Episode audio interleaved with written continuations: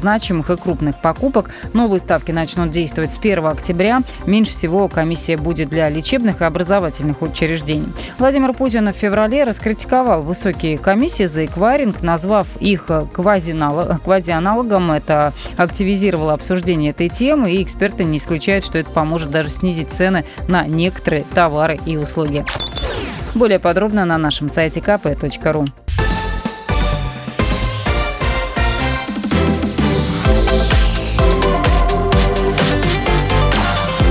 Картина дня. Добрый вечер всем, кто на волне 104.3. Это «Картина дня». Меня зовут Илья Архипов. Новости Владимира и региона, да и страны прямо сейчас. В том числе и вашим мнением обязательно поинтересуемся. А, как сегодня стало известно, правительство страны действительно рассматривает возможность отказаться от строительства платной автотрассы Москва-Казань. Но не совсем. А потому что министр экономического развития Максим Орешкин, уточняется, делается это ради экономии, предложил заменить ее коротким вариантом трассы Москва-Владимир новой платной дорогой, по которой мы вместо, ну, как федералы говорят, вместо 5 часов в среднем, а, будем до Москвы доезжать за 2. Ну, конечно, актуально и обратное направление к нам во Владимир. А, выступают именно за это предложение две структуры, да, ну, ну, собственно, точнее, одна структура, ее руководитель Минэкономразвития и сам, сам министр Орешкин, который в середине июля, если наши радиослушатели нас слушают внимательно, они помнят, а, проехался по дороге, которую мы называем Пекинка, а, от начала буквально, ну, по, почти до конца, до, до Тольятти он доехал на форум моногородов и а, сделал это за рулем новый, новый Лада X-Ray, ну, не только машину оценил, но и саму дорогу. А, кстати говоря, давайте-ка напомним э, его эмоции, что он тогда э, сказал журналистам, как только вышел из машины и, соответственно, дал оценку семерки. Машины мы делать уже научились, осталось доделать дороги, потому что есть куски не очень хорошие, честно скажу. В одном месте даже чуть колесо не пробили. Но, с другой стороны, большая часть дорог уже находится в хорошем состоянии. Вообще, проект довольно дорогой, без сомнения. Вот эта трасса, если помните, она в свое время, когда в свое, наверное, в этом году уже, только в, в начале, стала альтернативой высокоскоростной железнодорожной магистрали э, от которой, собственно, э, Москва-Казань, направление те же, от которой, в общем-то, и отказались федералы ради вот такой э, автомобильной трассы. А, но при этом министр Орешкин планирует что нет, не, не только короткий отрезок до Владимира строить будем, но и модернизировать саму М7. А, не всю, может быть, но расширим в тех местах, где она узкая, до трех полос и построим объезды четырех городов, включая Владимир, Гороховец, Нижний Новгород и Чебоксары. А, ну, соответственно, напомню, что другие министерства предлагают другие проекты. А, в данном случае речь о том, что с уважаемым министром спорят э, федеральные чиновники. Минфин предусматривает отказ вообще от строительства новой трассы э, и предлагает более дорогую реконструкцию М7, а это всего-то 120 миллиардов рублей. Ну и, наконец, э, еще есть министерство, Минстрой у нас еще имеется, э, которые видят э, вот эту полноценную большую да Минтранс тоже, э, полноценную большую трассу Москва-Казань которая уже не нравится некоторым владимирцам, а, потому что пройдет по э, таким зонам э, которые находятся под охраной. Это заказники, заповедники, э, места отдыха, в общем, места живописные. Пойма а, Клязьмы тогда будет ну, местами, собственно, очень сильно а, пострадает. А на связи с нами автомобильный журналист Алексей Кованов. Леш, приветствую тебя в эфире. Илья, добрый вечер, добрый вечер, дорогие радиослушатели. А вот все-таки какой вариант тебе, как, э, как опытному, как матерому автомобилисту, кажется наиболее приемлемым? А, я не говорю об экономии, наверное. Раз уж э, деньги на хоть какой-то проект находятся, значит, все-таки где-то денежки-то а, есть. Вот какой вариант тебе ближе и понятнее? Полноценная новая пускай и платная трасса Москва-Казань, а, новая платная короткая трасса Москва-Владимир и реконструкция Пекинки или полноценное переосмысление М7, ее расширение, ее э, вывод там всех пересечений в другой уровень, э, второй, третий, какой угодно, и, и соответственно, без каких-то платных участков. Ну, вообще, я за четвертый вариант, э, да, которого никто не перечислил, это э, реконструкция М7 до того состояния, о котором сейчас говорят, да, то есть отсутствие одноуровневых пересечений а, дорог, отсутствие одноуровневых а, пешеходных переходов и так далее. И плюс, конечно же, за строительство а, платной дороги, но не такой, который сейчас планируется, когда, в общем, дорога далеко и от Нижнего Новгорода, и от Чебоксар, поэтому проходит мимо всех промышленных центров эта новая платная дорога. А, поэтому я вот за четвертый вариант, чтобы была платная дорога, которая бы прошла бы по другому маршруту, и за реконструкцию М7. То есть э, мне бы хотелось, чтобы дорог можно было как можно больше, были они как можно лучше, и были и платные, и бесплатные. Поясню свою позицию, давайте вспомним, как у нас э, США выходили из Великой депрессии за счет массовой стройки дорог. Давайте вспомним, как у нас э, Германия развивалась э, при известном человеке по имени Адольф. Собственно, все это было строительство дорог, которое дало огромный импульс а, странам, которые сегодня, в общем, стали величайшими Германии и США.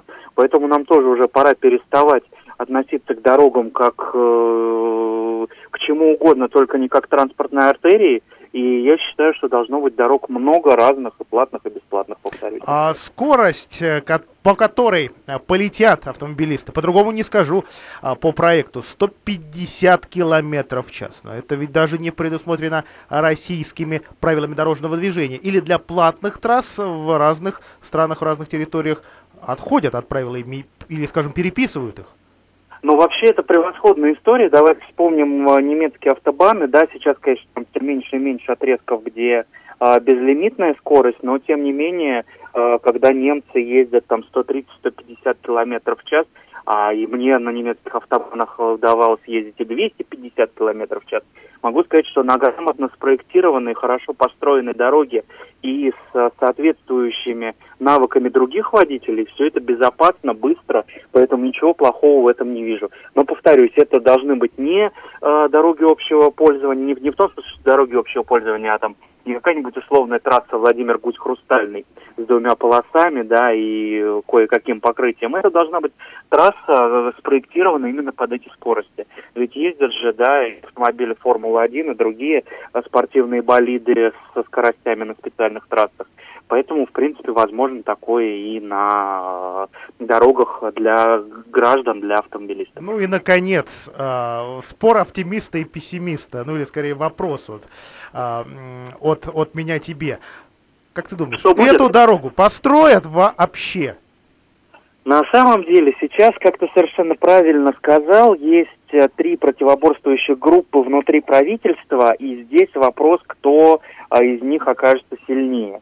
В принципе, учитывая, что сейчас в стране идет история, связанная с нацпроектами, да, то есть, в принципе, а, рост ВВП и так далее, и так далее заложен именно на нацпроекты, то если а, говорить о платной дороге, она может стать таким мощным драйвером для развития всего чего угодно. Ведь что такое строительство дороги? А, когда у нас а, строилась инфраструктура в Сочи, например, к Олимпиаде, у нас колоссально выросло производство грузовиков, строительно-дорожной техники и так далее. Да? Когда мы готовились к чемпионату мира по футболу, у нас также э, выросли смежные вот эти отрасли промышленности, повторюсь, и производство грузовиков, и техники, э, и всего остального. Соответственно, сейчас, если по появится такая мегастройка в европейской части России, то это полезно не только как будущие дороги, но и во время процесса строительства это подтянет и все остальные отрасли. И вопрос, чья сейчас позиция окажется сильнее, я даже удивлен, что Минэкономики выступает против нового платника, хотя он должен за собой подтянуть очень-очень много всего полезного и здорово помочь российской промышленности. Спасибо. Алексей Кованов был на связи с нашей студией, автомобильный журналист. Э, ну и, конечно, мнение владимирцев, простых владимирцев тоже хочется услышать. Э, ровно потому, что эту дорогу в любом варианте будут строить не на Луне, а, а в том числе и через нашу область, через наш город. 44, 13 и 41. Вам какой из трех министерских вариантов, точнее из вариантов трех министерств, а, ближе как автомобилисту, как жителю э, города Владимира, э, по какой дороге вы мечтаете ездить или, в конце концов, даже а, летать. Платная трасса Москва-Казань, а, платная трасса Москва-Владимир с реконструкцией а, Пекинки частями а, узкими, с расширением узких участок, участков или полноценная реконструкция переосмысления под европейскую, настоящую европейскую магистраль М7. 44 13 41. Приветствую первого дозвонившегося. Добрый вечер, слушаем вас. Добрый вечер, Илья. Меня зовут Даниил. Соглашусь с многомудрым Алексеем Кавановым. В общем-то, зачем Козе Баян? Вопрос. Что М7 в настоящий момент не справляется с потоком автомобилей. По мне, если на ней сужений постоянных, постоянного ремонта, так замечательно она пропускает все, весь авто, автомобильный поток до Нижнего Новгорода и дальше до Чебоксар и Казани. Так что, Илья, я предпочту быть оптимистом в данном случае. И э, скажу, что, на мой взгляд, лучше бы эту дорогу не строили, потому что, как вы правильно заметили, она пройдет по заповедным территориям нашей области, в которых мы с вами любим отдыхать и отдыхаем. Да, спасибо. Я, кстати говоря, посмотрел э, тот, ну, я, я даже не знаю, официальная эта трассировка, или это журналисты так вот, э, э ру, руководствуясь полученной информацией, ее отрисовали, но, например, по тому пляжу, где загораю я, эта трасса большая должна пройти, что мне, конечно, э, не нравится. Я, наверное, сделал меньше акцента, чем нужно на информации о том, что э, планируется в идее министра Максима Орешкина э, сделать объезд Владимира.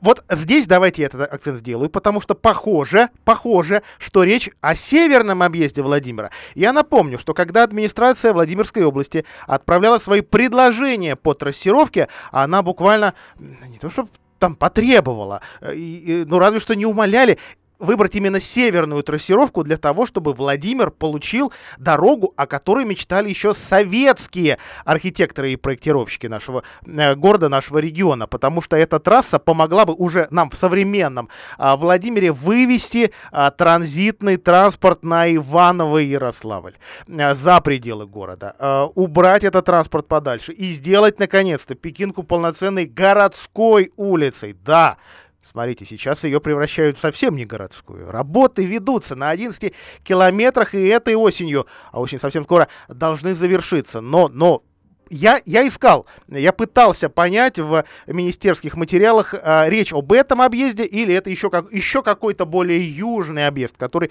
ранее не предлагался и не проектировался. К сожалению, точного ответа у меня на этот вопрос нет, поэтому позвольте мне сделать предположение, что министр Максим Орешкин пообещал нам э, северный объезд Владимира. 44, 13 и 41. Какой вариант трассировки э, более всего э, нравится вам или по, по какой причине более всего не нравится? Продолжаем обсуждение после рекламы. Подключим в том числе и э, редактора «Автогазеты» Сергея Федяева.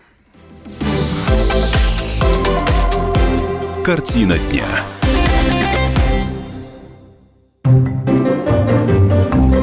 Реклама.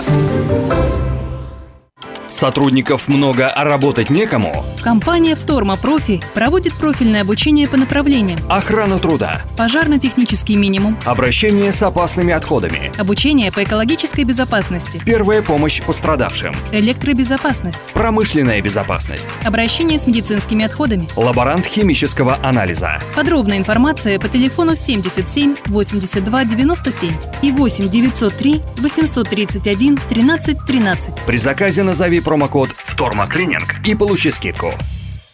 Владимирская областная спортивная общественная организация Федерация Айкидо объявляет о наборе на новый тренировочный год. С 1 сентября приглашаем взрослых, школьников и дошкольников от 4 лет. Айкидо – это качественно новый уровень самозащиты без агрессии. Здоровье, координация, физическая подготовка и безопасность. Опытные тренеры с педагогическим образованием. Запишитесь на бесплатную пробную тренировку по телефону 223 223. Улица Полина Осипенко, 3А. Склад Тех. 10 лет производит поставку и обслуживание погрузочной техники. Погрузчики Камацу, Япония. Гарантия 5 лет. Внутрискладские погрузчики Атлет, Швеция. Гарантия 5 лет. Техника Максимал, Китай, гарантия 3 года. Высококачественное сервисное обслуживание от ТО до капремонта. Широкий выбор запчастей. Склад Тех. Наша техника в помощь вашему бизнесу. Подробнее 37 39 10 и на сайте складтех33.ру. Телефон рекламной службы во Владимире 8 49 22 44 11 10.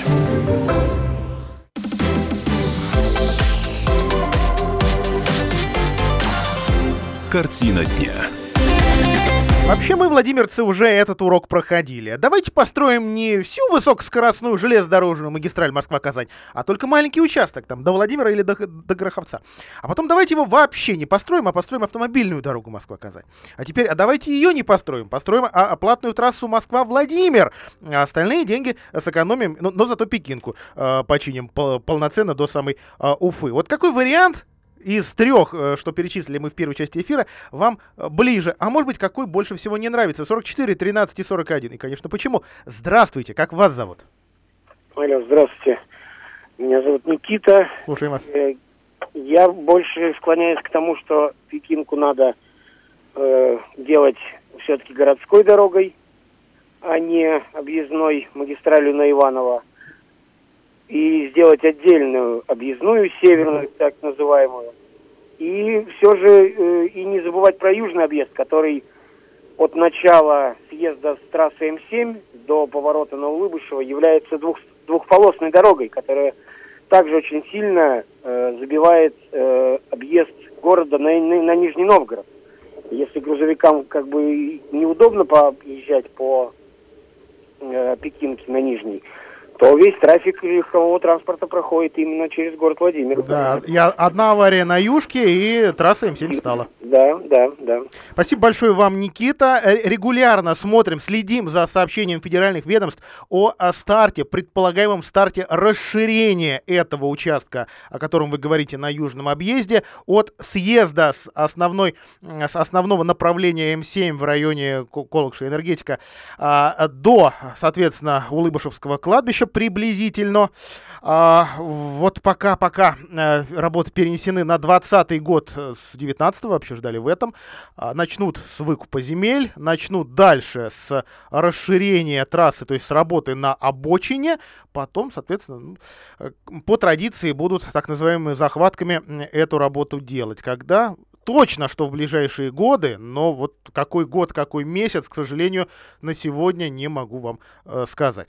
А, ну, давайте вернемся к теме. Минэкономразвитие предлагает строить платную скоростную автотрассу Москва-Казань только до Владимира. Оста- остальную часть дороги предполагается реконструировать отдельными участками. Об этом сегодня сообщила газета «Ведомости». А, до, до этого об этом написали анонимные телеграм-каналы. Сейчас, вот на данный час могу сказать, все эти предположения подтвердил глава Министерства экономического развития Максим Орешкин. Окончательное решение, какой вариант выбрать, должно быть принято в течение уже этого месяца. А, для экономии денег деньги огромные, это сотни миллиардов. Планируется построить полностью новую автодорогу до Владимира, брать деньги за проезд по ней, остальную часть трассы расширить до трех полос в тех местах, где она двухполосная. Построить обходы Владимира, Гороховца, Нижнего Новгорода и Чебоксар. В Минфине предлагают реконструировать э, всю М7 до категории 1Б за меньшие деньги, 120 миллиардов рублей. А, так, однако по оценкам многих министерств, такой вариант обойдется гораздо дороже на самом деле, и кто-то в Москве просто очень скромничает в 4 раза.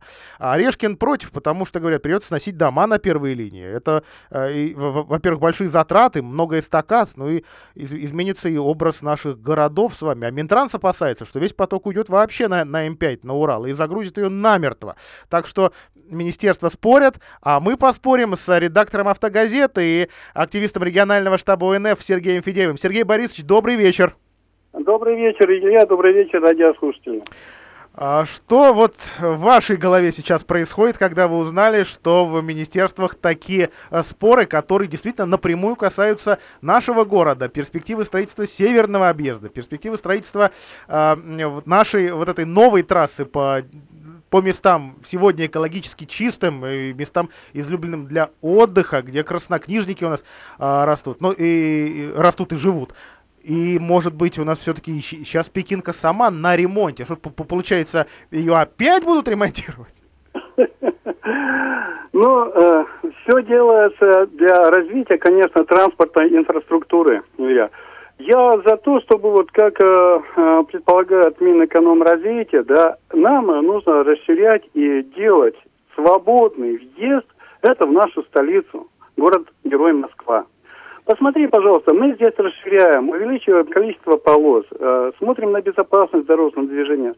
А подъезжаем к Москве, мы становимся в огромные, в огромные пробки.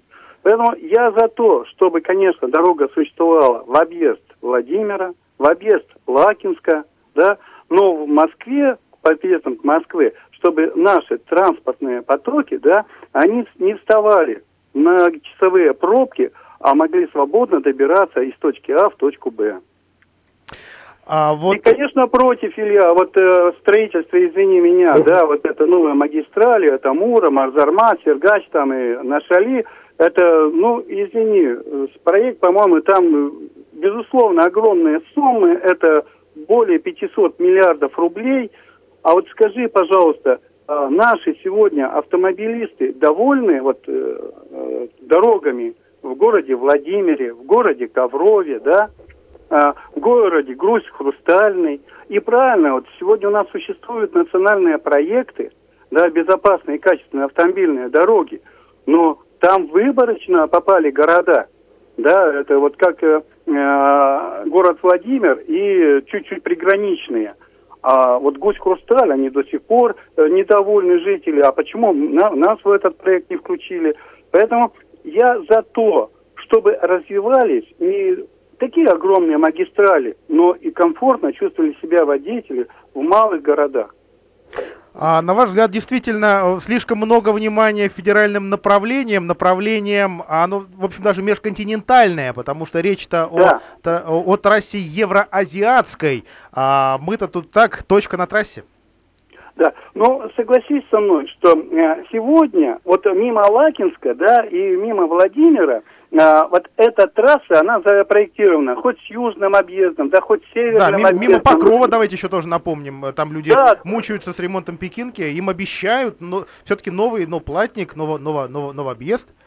Новый объезд, да. Вот давайте вот это мы сделаем, да. Но э, большие проекты, я еще раз говорю, у нас столько проблем э, в малых, средних городах э, с дорогами, да, и я думаю, что это будет совсем несправедливо. Спасибо большое. Сергей Федяев был на связи с нами, редактор автогазеты во Владимире и активист регионального штаба ОНФ. 44 13 и 41. Прямой эфирный а, телефон. Ну а какой из этих трех вариантов? Полноценная платка до а, Казани, короткая платная трасса Москва-Владимир или полноценный ремонт Пекинки, чтобы по ней можно было ездить, да, в объезд городов. Вот все города, что мы э, перечислили, действительно должны быть обойдены на этом маршруте. Гороховец, давайте еще а, вспомним а, место, ну, у нас, правда, более аварийное место перед Вязниками, а, но, но здесь и а, объезд Гороховца нам министр экономического развития предлагает. А он проехался только что, вот ровно месяц назад а, по этой трассе. Опять же, давайте вспомним чуть колесо не пробил. Что-то подсказывает, запомнилась ему эта конкретная яма. Не знаю, в каком регионе, но когда а, он в Инстаграме отмечал э, все свои маршруты и все свои впечатления, вот где-то где в районе Владимирской области э, это сообщение э, появилось. Ну, если, конечно, не подвел э, министра интернет. А строительство платной скоростной автомагистрали Москва-Казань включено в комплексный план модернизации и расширения магистральной инфраструктуры инфраструктуры до 2024 года. Это часть коридора, он еще не создан, он создается, транспортного коридора Европа-Западный Китай. Общая протяженность 729 километров. Во Владимирской области э, при э, той трассировке, что сейчас рассматривается, 213 километров. Время в пути от Москвы до Казани э, 6,5 часов. Время в пути от э, Москвы до Владимира 2 часа. Сумма инвестиций в проект максимально возможная 539 миллиардов рублей. Не бюджетный, внебюджетный, то есть деньги инвесторов а, чуть менее половины, 216.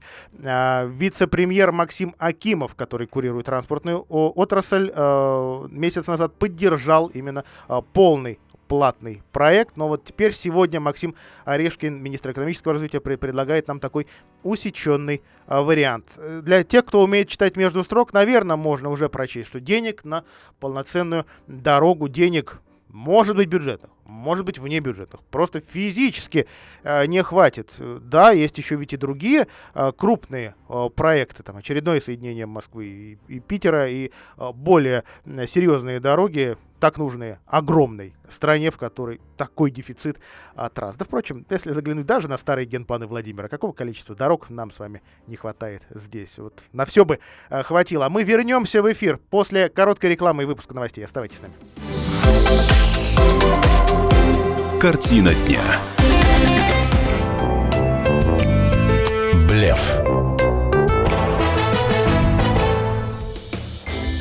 2003 год. США, Лос-Анджелес. Общественность активно обсуждает новый сатирический роман писательницы Марты Шерил «Моя последняя кинозвезда». В книге идет речь о приключениях голливудской актрисы Аллегры Коулман.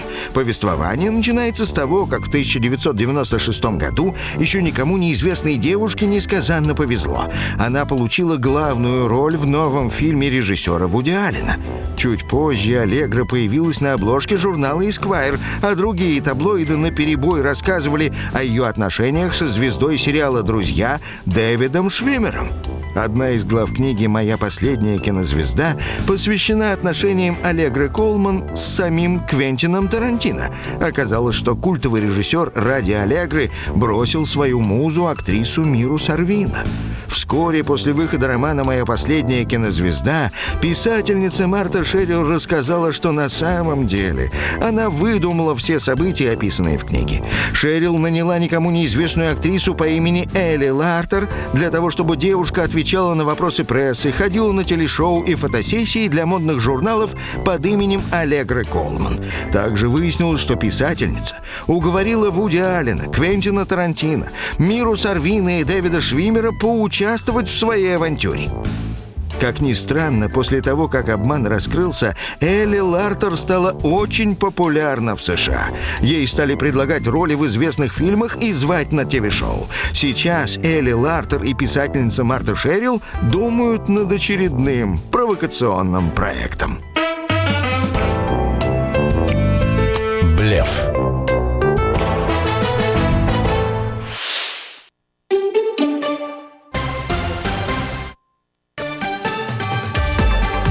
Новости. На радио «Комсомольская правда».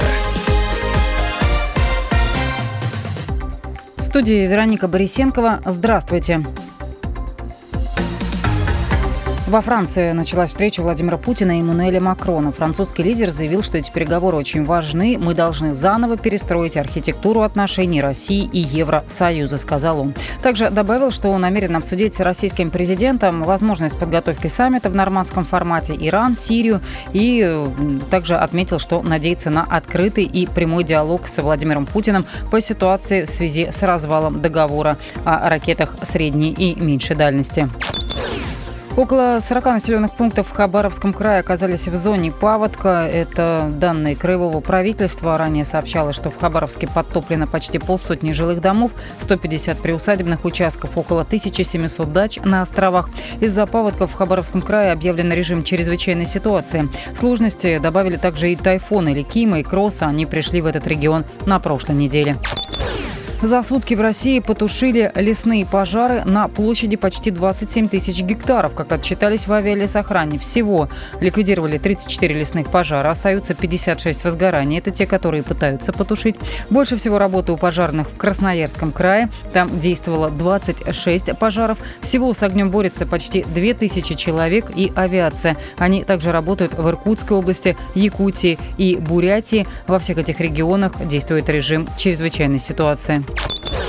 В столицу возвращается летняя погода. Главный специалист Метеобюро Москвы Татьяна Позднякова рассказала, что в течение недели в столице будет июльская жара. Температура поднимется до плюс 28. Ночи будут еще довольно теплыми. Преобладающая температура в Москве э, во вторник и в среду минимальная 14-16 градусов. Максимальная температура будет достигать 25-28 градусов. Местами у нас могут приниматься небольшие кратковременные дожди. Дневная температура в четверг еще в городе 24-26, а вот в пятницу нас уже пересечет холодный атмосферный фронт, и в течение дня у нас немного может увеличиться количество осадков, и температура понизится. Уже будет в городе максимальная 21-23. Татьяна Позднякова также добавила, что такая погода продержится в Москве до конца следующей недели. Ну а сегодня в столичном регионе плюс 22 и без осадков. И в завершении выпуска о валюте официальный курс доллара на завтра 66 рублей 61 копейка, евро 73 рубля 95 копеек.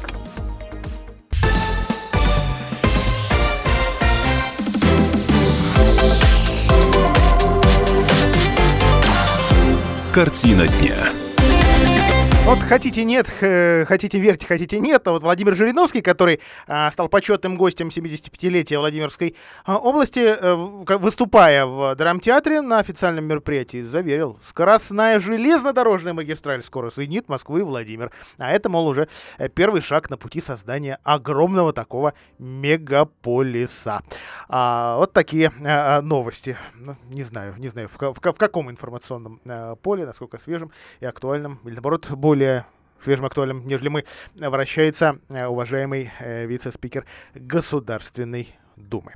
Министерство культуры подало в суд, э, подало в суд на детскую площадку на Соборной площади, представьте себе. А, то есть не только надпись «Я люблю Владимир», которая исчезла, не только эти домики шале, которые появились во времена правления Светланы Орловой на а, центральной площади города, а, но еще и детская площадка, которая историю свою ведет ну точно с 2010 года, вдруг оказалась неугодна федералам.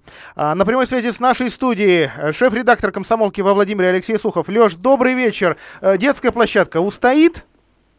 А, да, здравствуй, Илья. Ну, сложно сказать, устоит или не, не устоит. Тут все зависит от решения суда и дальнейших э, действий городской администрации. А, будут ли они бороться за нее до последнего. А, потому что на данный момент э, Минкульт как бы требует убрать все из, из охранной зоны э, памятников ЮНЕСКО, то есть э, от Успенского и Дмитриевского собора. А, а в мэрии как бы не совсем согласны, но полноценных комментариев не дают, чтобы не говорить, чтобы их не обвинили во влиянии на решение суда. Ну потому что до этого уже было, то ли заврались, то ли э, что-то неосторожное сказали. Помнишь, а, э, куда делась надпись «Я люблю Владимир»? Э, тут в нее врезался, врезалась наша поливальная машина и снесла, и снесла ее. Никаких фотографий, никаких заявлений. Кстати, э, не знаю, писал ли кто запрос в госавтоинспекцию, было ли такое дорожно-транспортное происшествие вообще, или это так быстро убрали надпись, узнали, у, узнав, что ровно в тот день мэрии, мэрии стал грозить серьезный штраф. От 1 миллиона до 20 миллионов рублей. Да, да, да, да, да. А, много тут, э, много совпадений, но, собственно говоря, детская площадка в данном случае, она немножко в другой категории. Дело в том, что а, ее построили еще до того, как э, эти охранные зоны появились. Если ты помнишь, mm-hmm. приказ Минкульта относится к 2017 году. Помню прекрасно, и даже, я тебе больше скажу, во Владимире живут люди, краеведы, историки, реставраторы, которые помогали этот документ составлять, чью экспертную оценку запрашивали федералы, и кто действительно да. выступил против любого лунопарка, ярмарки, э, там, Глинтвейна и, и, прочих, э, и прочей развлекухи на Соборной площади. Да, а детская площадка появилась раньше. И, собственно, именно э, на, это, на этот момент э, указывал МКУ благоустройства во время первого заседания, которое прошло в Афронском районном суде. Они говорили, что детская площадка была построена еще около 10 лет тому назад, и как бы никаких нарушений в этом плане, соответственно, быть не может, поскольку тогда еще никакого приказа не было. Uh-huh. Вот. И ты знаешь, я, в принципе, кстати, вот э, не всегда я, допустим, на стороне мэрии или областной администрации, вообще любых властей, но в данном случае я не особо вижу больших проблем детская площадка, ну, дети, э, качаясь на качелях, могут каким-то образом э, помешать, э, ну, э, испортить э, памятники. И, да, испортить вид. В конце концов, э, эта детская площадка да. находится внутри сквера Липки, и она не да, загораживает она. Она закрыта со всех сторон деревьями, и скорее деревья тогда закрывают вид на памятники. Но деревья же никто не, абсу- не осуждает за то, что они стоят на виду у замечательных памятников ЮНЕСКО. Ну, то есть э, здесь такая позиция очень не очень однозначная. Я так понимаю, кстати, ты знаешь, Минкульте, по большому счету, не столько против детской площадки, сколько против того, что все эти вообще установленные вот эти объекты а, были установлены без согласования с министерством. А, по приказу именно так и должно быть. То есть сначала все а, арт-объекты, все декоративные э, э структуры они должны быть э, согласованы с Министерством культуры. Этого не было сделано, и вот, собственно говоря, Министерство, видимо, ну, в какой-то степени обиделось, если так можно сказать. А, ну, что касается обид чисто городских, а рождественская ярмарка, хоть у нас и уже другой губернатор, э, продолжа, продолжала свое существование, потом появлялись еще и лунопарки, э, шашлычки, которые никак не могли убрать с этой соборной площади, несмотря на э, требования областных, федеральных чиновников, так все вроде бы и стоит стояло. Сейчас убрали. В мэрии что да. говорят? Опять все, все, все вернется? Или вот теперь мы загородили забором Соборную площадь, теперь туда никому э, дороги нет, ни митингам, ни туристическим автобусам, ни, ну, ну, максимум вот фейерверк, пускай, пускай гремит. А, ну, тут, э, в общем-то, если мэрия согласится соблюдать решение суда и не будет дальше никак согласовывать эти объекты, да, то, возможно, действительно, э, скажем так, вот этих э, домиков. Ну, домиков, кстати, я так понимаю, и до этого не особо уже хотели возвращать. Но каких-то декоративных объектов, там э, тот же вот дом Деда Мороза, который стоит возле памятника Андрея Боголюбского, возможно, будет убран, перенесен в какое-то другое место, на ту же улицу Георгиевского. То есть здесь, возможно, разные мнения. То есть в мэрии сегодня, когда я спрашивал э, их позицию, они сказали, что мы ждем решения суда, и после этого уже будем действовать. Осторожничать. Спасибо, спасибо тебе, Алексей. Алексей э, Сухов на прямой связи с нашей студией а, только что побывал. А, ну, а между тем в Муроме завершены а, страховочные работы в одном из тех домов, где этим летом прогремел взрыв, взрыв газа. Фактически можно сказать, что этот дом, эту, ну, правильно назвать, наверное, чешку, восстановили. Улица Кленовая, а, как сообщают наши коллеги с портала э, Муром24, подрядчик завершил все работы в срок, объект сдан. Теперь с помощью диагностического комплекса «Струна» здания будут проверять на сейсмоустойчивость, после чего жители начнут возвращаться в свои квартиры. Э, в ходе работ специалисты, тут, кстати говоря, не только местные, укрепили фундамент здания по периметру. В квартирах первого этажа установили каркасы из металлических балок. Это сделать пришлось, э, потому что нужно было стягивать пострадавшие при взрыве стены. Это сделано, чтобы не допустить дальнейшего разрушения этого здания. Если заключение диагностического комплекса подтвердит устойчивость здания, жители всех подъездов, кроме первого, вот того самого, где э, хлопок или взрыв прогремел, смогут заселиться в ближайшее время. Что дальше, что будет с первым, видимо, пока вопрос открытый. Взрыв прогремел 2 июня, в результате были выбиты окна, разрушены межэтажные перекрытия, а это панельное здание.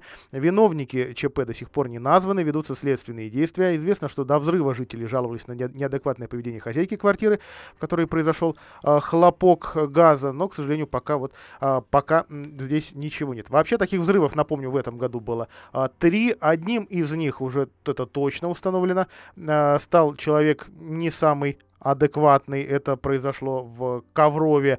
А, мужчина получил 90% ожогов тела. А, сегодня в Следственном комитете, буквально пару часов назад, рассказали о ходе расследования. А, э, мужчина 29 июня вот такой взрыв устроил. Э, знали, что это клиент психиатрических клиник. А, он выдернул газовые шланги. Погиб отец, э, с которым конфликтовал этот мужчина. Ну, ну вот известно, что сегодня он на допросе мало что сказал, мало что сказал внятного. Мужчина пояснил, он слышал некие голоса и что-то там сделал с газовыми шлангами. Вот, собственно, все, все подробности. Сейчас Следственный комитет расследует уголовное дело по статье о причинении смерти по неосторожности. А, пока, говорят э, в пресс-службе э, следствия, видимо, будет переквалифицирована, потому что в результате погибла женщина. Она была в соседней квартире. Э, вино... Она погибла не сразу, а в ожоговом центре Нижнего Новгорода, куда доставили ее и как раз вот того предполагаемого виновника. Э, виновник еще, еще не прошел психиатрическую экспертизу, вот только-только пришел в себя, очень серьезные ожоги. А потом будет понятно, что вообще с этим человеком дальше делать. И, да, собственно, надо еще понять, а вот он сможет может дожить до этих всех процедур и куда дальше, дальше лечение или уже тюрьма. А пострадавшие во время взрыва выписаны из больницы, они, правда, лечатся, но уже дома. Ремонт э, э, этого конкретного Ковровского здания оценили в 2 миллиона рублей. 24 э, квартиры, подъезд, все, все будут восстанавливать или уже восстановили, в основном уже, конечно, из бюджета Владимирской области. Это довольно оперативно сделали. На этой ноте предлагаю нам ненадолго прерваться после, а, после рейтинг а, шумных и не очень городов. Владимир, оказывается, более шумный, чем наши стотысячники. Картина дня.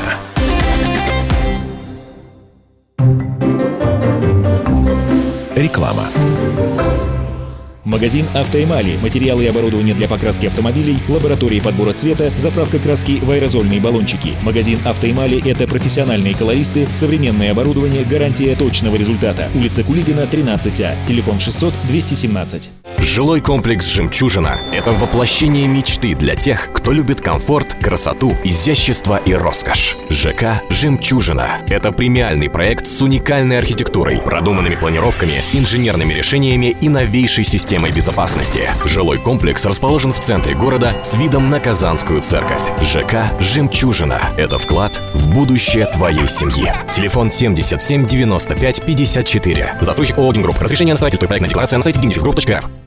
Внимание! 26 августа в клинике «Твой доктор» на проспекте Строителей 15Д будет вести прием заведующий отделением гинекологии, доцент кафедры акушерства, гинекологии и репродуктивной медицины Денис Сергеевич Титов. На приеме будет проводиться отбор пациентов с гинекологической патологией на оперативное лечение в гинекологическом отделении Московской клиники по квоте. С собой необходимо иметь результаты всех исследований. Справки и запись по телефонам 44 80 72 и 44 70 79 60, код города 4922, сайт твой дефис доктор 33.ру. Имеются противопоказания, необходимо проконсультироваться со специалистом.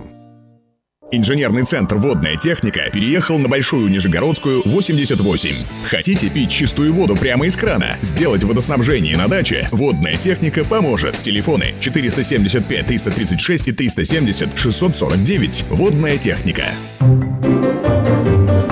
Телефон рекламной службы во Владимире 8 49 22 44 11 10.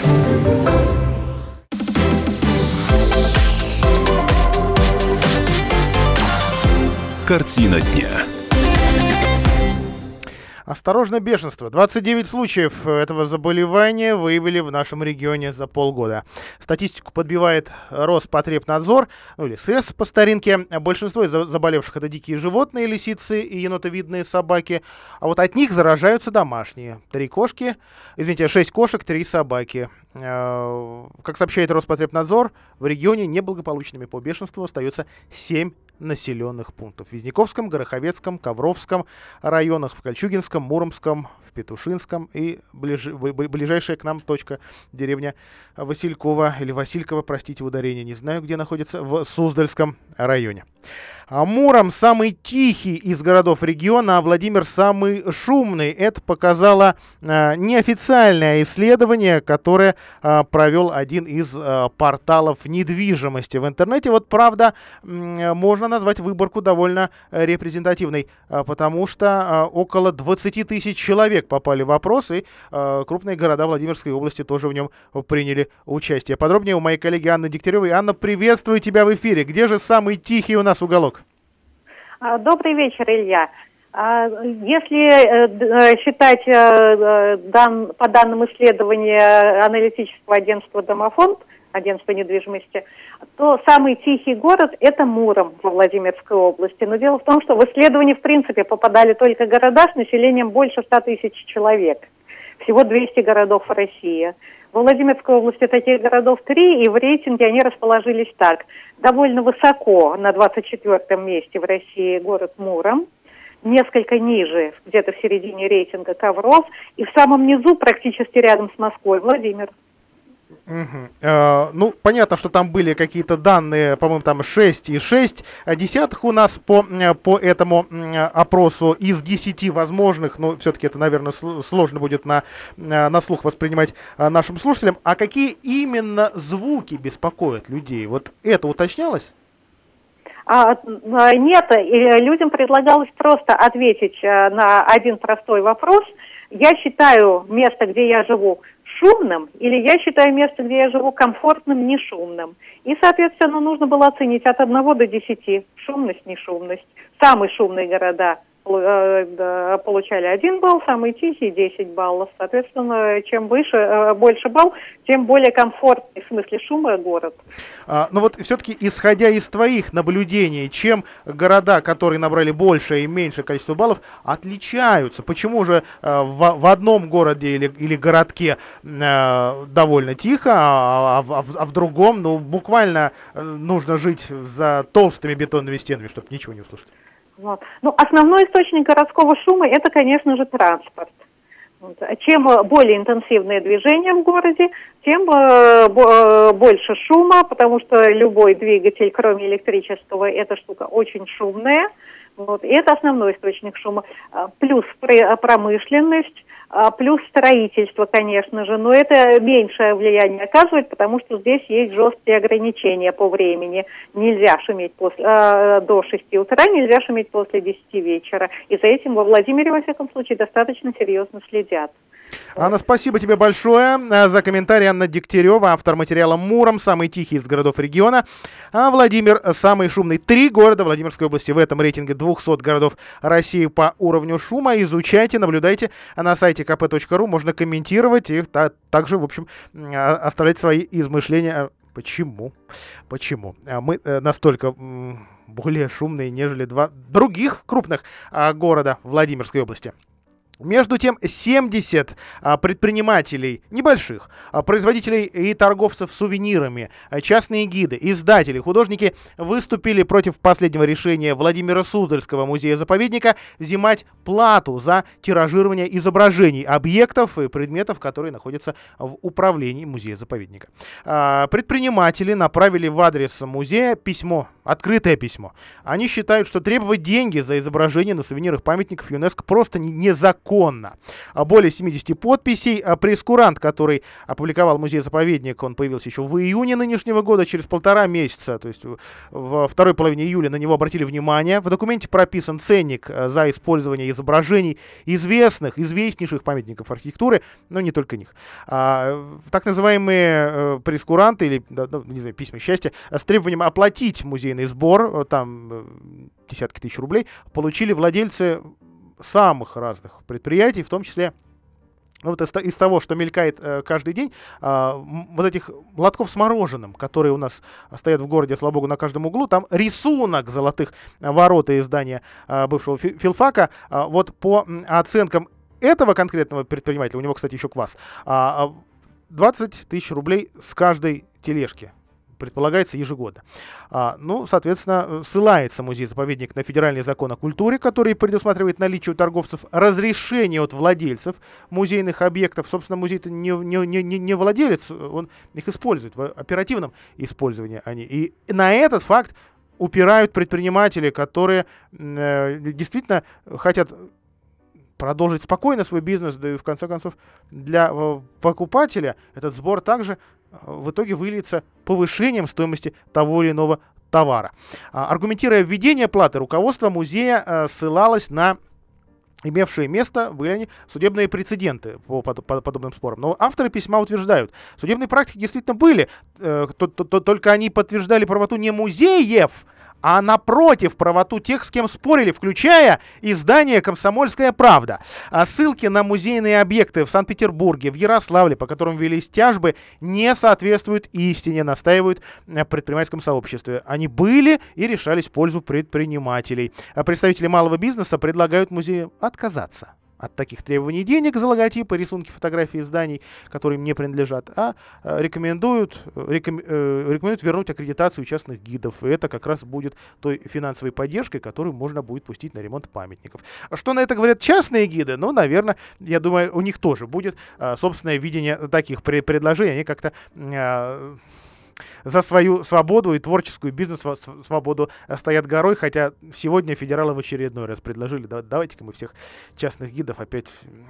Давайте завинтим опять гайки, да? А, ну, наверное, есть у любой монеты как минимум две стороны, но частные гиды, я надеюсь, что а, их работа будет сохранена. Вообще любопытная работа у этих людей.